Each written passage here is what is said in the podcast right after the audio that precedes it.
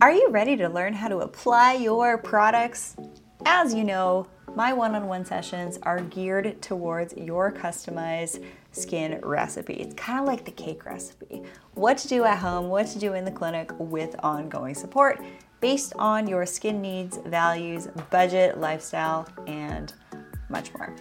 My skin camp programs are really fun because this is where I teach my expert level tutorials, including how to apply your products, how to do facial gua sha lymphatic drainage alongside your skincare routine, makeup, hair care, at home peels, as well as pre post recovery tips and my highly coveted dermal rolling demo with advanced protocols. Register now for Fall Skin Camp over at theschoolofradiance.com com. We begin very soon. Don't miss out. Attend the lessons live or catch the replay at your convenience. Head on over to theschoolofradiance.com and enjoy today's episode.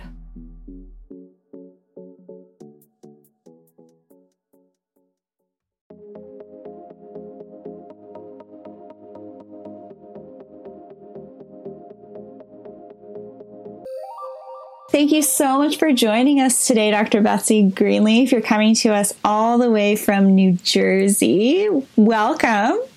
Thank you so much, Rachel, for having me here today. Yeah, my pleasure. I'm thrilled to have you join us. In the first episode, I really want you to share with us what it was like becoming the first board certified female urogynecologist in the United States. That is a pretty big deal. It's funny because I sometimes forget that I am the first, and it, it seems like it was just a natural progression of how I went through medical school and training.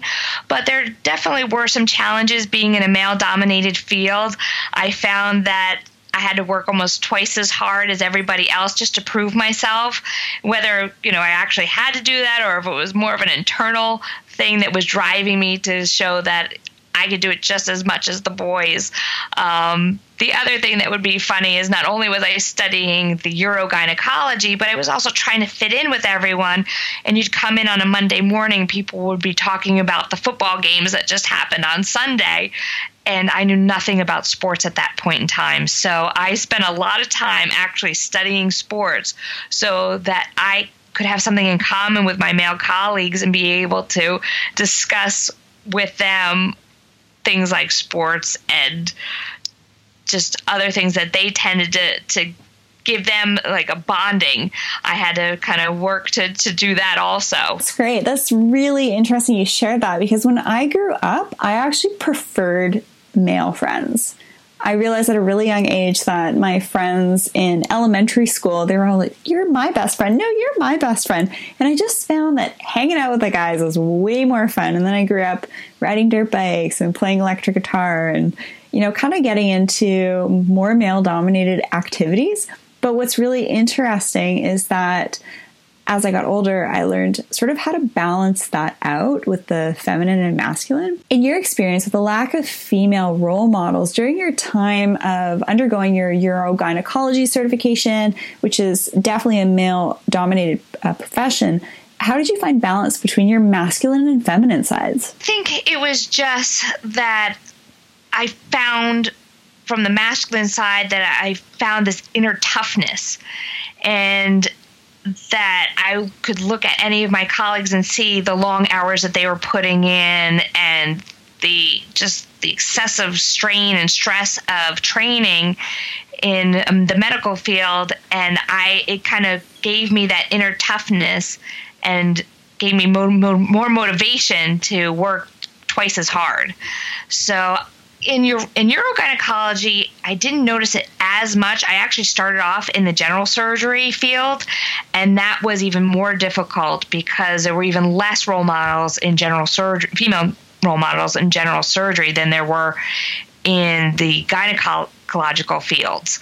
So it it became it just I think it was very, very stressful and strenuous, and it just I don't know, it motivated me more to work even harder to kind of prove to myself that I could do it.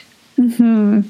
When you were in that very masculine way of being, did it feel easy to stay balanced? Or did you kind of make up for it later? Or what are you like now? I think probably at that time there wasn't as much balance because I, you know, I felt like I had to prove myself. I think there were a lot of times where, especially anybody who gets into medicine, we usually put ourselves last and mm-hmm. put everybody else before us, which can be a very tolling on the system. You know, you spend a lot of time dedicating yourself to your patients. You're not sleeping right. You're not eating right. You're not drinking. And you're supposed you're, to be the health role model over here as a physician. Yeah, and I think in all day long you're talking to people about taking care of themselves. And at the end of the day, you don't realize it because you're just on the go, on the go, and that you're not you're not taking care of yourself. So I think that also has to do a little bit with maturity and also a little bit of almost hitting hitting a wall where your body's not going to let you do that forever. And you almost are forced at some point to be like wait a minute stop. I have to take care of myself because if i don't take care of myself i'm not going to be able to take care of my patients or take care of my family.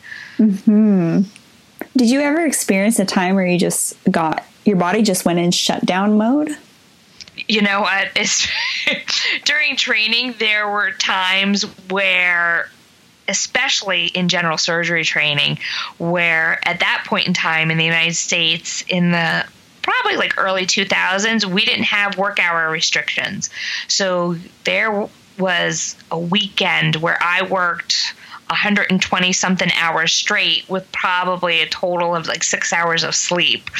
And there were times where you just you you can't physically do that. So I had times where I'd be sitting there writing out my notes in the in the patient's charts and just literally fall asleep on the desk on top of the chart and just um, I've seen colleagues like fall asleep this is terrible but in the middle of surgery i've you know they weren't the ones performing the surgery but they might have been like holding an instrument and i've seen them like fall asleep just because your body just can't do that at long periods of time. And thank god now the in the medical field there are work hour restrictions and i think that was because of you started having medical errors or people falling asleep when they're driving or people falling asleep you know their body just shutting down in in the hospital and then falling asleep, you know, almost standing up. You must have been really happy to see that shift with the health promotion being placed back on the physicians in training. Yeah, it's funny because you think these are the people that are making recommendations. We're the people that are supporting health and wellness, and yet we're not the ones taking care of ourselves and we're pushing it and you know so it is a big shift in especially you know i think worldwide uh, people recognize in the medical field recognize that you know you have to be healthy yourself to be able to take care of anybody else. Absolutely. Self-care first and foremost you got to do it yourself because no one is going to do it for you Yes, definitely. Yeah, I definitely preach to that one. That's a big one. How did it make you feel to become the first female urogynecologist ever in the US? How did you feel it, when you got that? You know, it was actually very exciting because to be the first of anything is just amazing. You think, you know, it's the 2000s like how can you be the first doing anything? Like everybody's done everything before. How can there be still be a first? And you know, with urogynecology or, or female pelvic medicine it was a uh, discipline that started in the 70s and so it's a really pretty new medical field but there was a long time coming to actually become board certified. So not only being the first uh, female urogynecologist, but actually being part of the whole process of developing the testing and helping create that has been so important and actually almost creating it as a separate identifiable specialty because once you're board certified it kind of gives you validation that you know you're you're you've been doing the right thing and now now you're rewarded with this ignition too as becoming the first. So it is pretty pretty exciting. That's wonderful. What would you say your driving force was? You know i think i just really loved what I was doing. And so the field itself and pelvic health and pelvic medicine, which is really overlooked a lot, you know, especially women think that growing older and things that happen to their body is is just they think, oh, this is normal. This is ha- this happens to everybody, and people don't talk about it. So I, I think my passion for women's health and and pelvic health was really kind of what started it. And then to be on the forefront of developing um, this test and validating the field and it just kind of all came together and just wrapped up everything so nicely. Um, I think my motivation was once I realized that I was going to be one of the first, it was even even more exciting to try to get that test taken and and become part of it and and just you know I guess we started the process of developing the test in 20 in 2006 and we actually it was a long road and in trying to fit that in amongst everything else you're doing with running a practice and having a family it, it took a long time. So it's very exciting to actually finally complete it and get everything done by 20 by 2012 so it was it was just enlightening how did you celebrate you know what? I think I celebrated by going to sleep because there was, you know, that that testing process and being on the being a, an examiner and giving the test is almost so much is so much easier than being the recipient.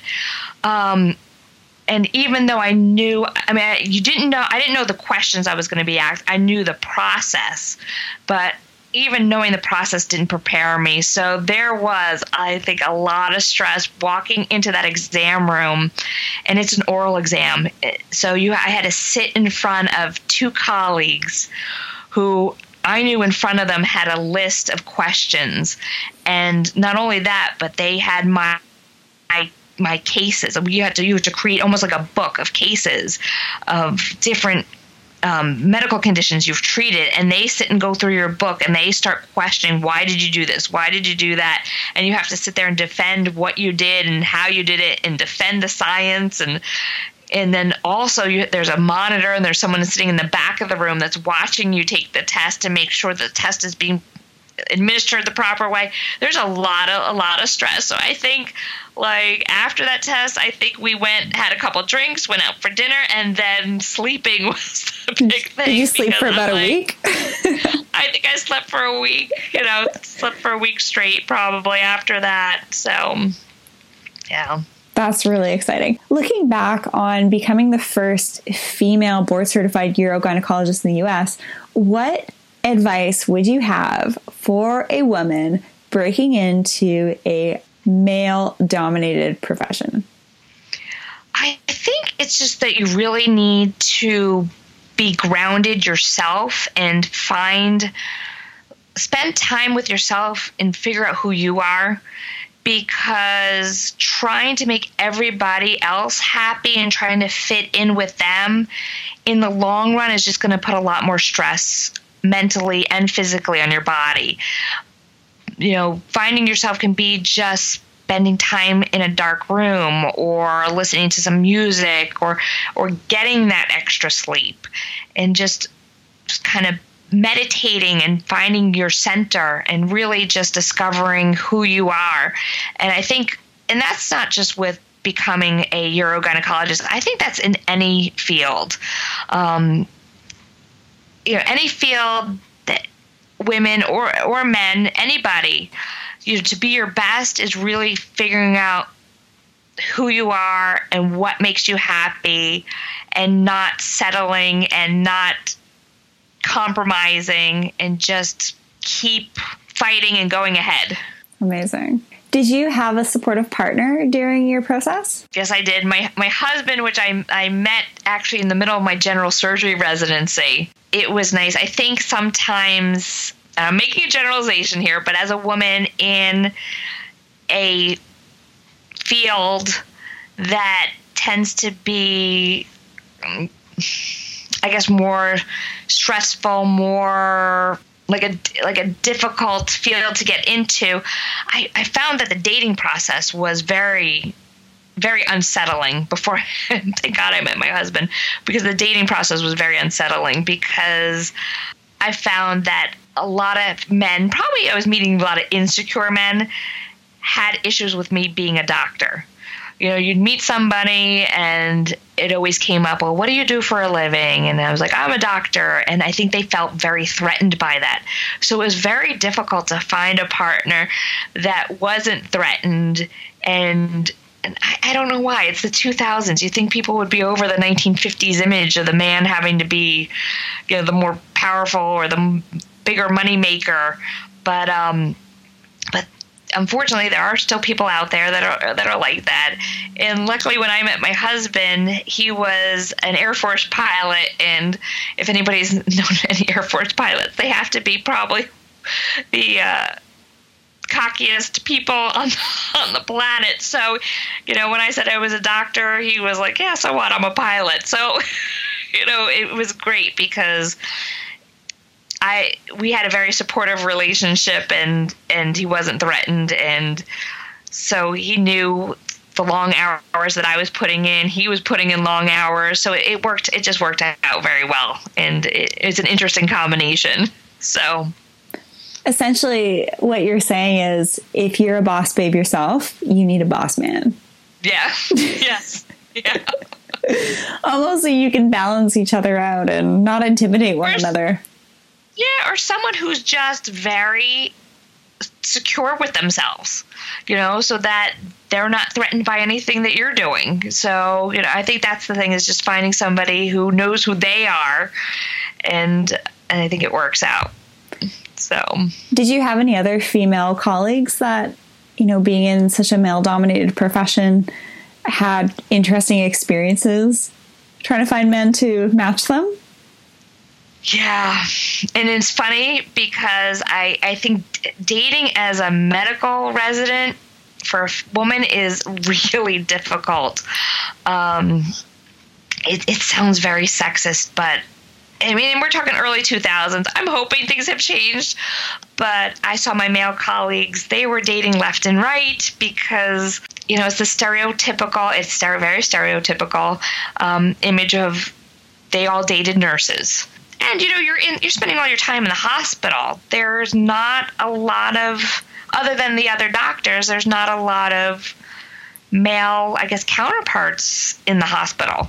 And though I do have friends that dated doctor to doctor, there it always seemed to come up, especially when they got married, when someone got a job in one city whose career was more important to go, you know, to take figure out who to take the which job to take. Around the time that I met my husband, it was very interesting. I was introduced to by to my husband by another family resident, uh, family medicine resident, who was dating a pilot and that's how I met my husband.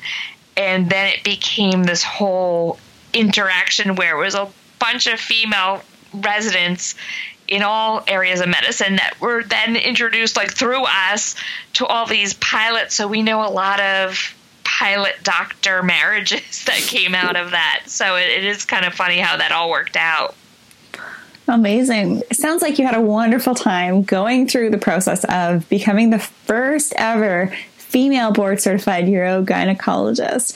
Is there anything that you would like to conclude this episode? No, I just, you know, I think from what I've been saying is that no matter what you do or who you're with, you need to know yourself and kind of spend time with yourself and to create a wholeness and and also you need to find somebody that really supports you and matches you and that they should also know themselves and that's that's the best way that you're going to find a, very you know supportive partnership amazing that was awesome you nailed it everybody be sure to listen to all four of these episodes with the lovely Dr. Betsy Greenleaf. And there's also a bonus one at the end where we talk about CBD and skincare. Okay, so in the first episode, we're going to ask Dr. Betsy Greenleaf what it was like to become the first board certified female urogynecologist in the US. Yes, the first board certified female. This is a big deal. In the second episode, we are both going to share how we stay balanced as busy professionals and the importance of holistic health to promote optimal beauty. In the third episode, Dr. Betsy Greenleaf and I are going to explain the differences between a gynecologist and a urogynecologist and also some tidbits of information about female rejuvenation. In the fourth episode, Dr. Betsy Greenleaf and I are going to discuss the impacts of CBD on our bodies, where she is going to explain to us in a really in depth way how CBD actually works and some of the latest research that is coming forth in regards to using it, in regards to its use with anti tumor, anti inflammatory, and also as a pain reliever. And in the bonus episode, we are going to have a little bit of an off the cuff discussion on CBD in skincare and how, uh, you know, it's a bit of a fad. And you are going to get our two cents on that as to health professionals and how we would suggest you go about looking at CBD in skincare and what to avoid and what to look for. And where can people find some of your products? If you go to drbetsygreenleaf.com. It'll have a list of all my other websites that you can go to. Um, you and can find your, them. That's your real last name. Yes, my last name is Greenleaf, so that's why I kind of felt a little bit obliged to start my greenleafgear.com. So I was like, I had to take care. I had to take advantage of the last name. so. Oh, that was very uh, uh, forward thinking of you. Well, thanks so yeah. much for sharing, and we'll chat soon. We're gonna, going to actually get a chance to meet in San Diego in I know, a few weeks. Wait. It's gonna be it's, it's gonna be amazing.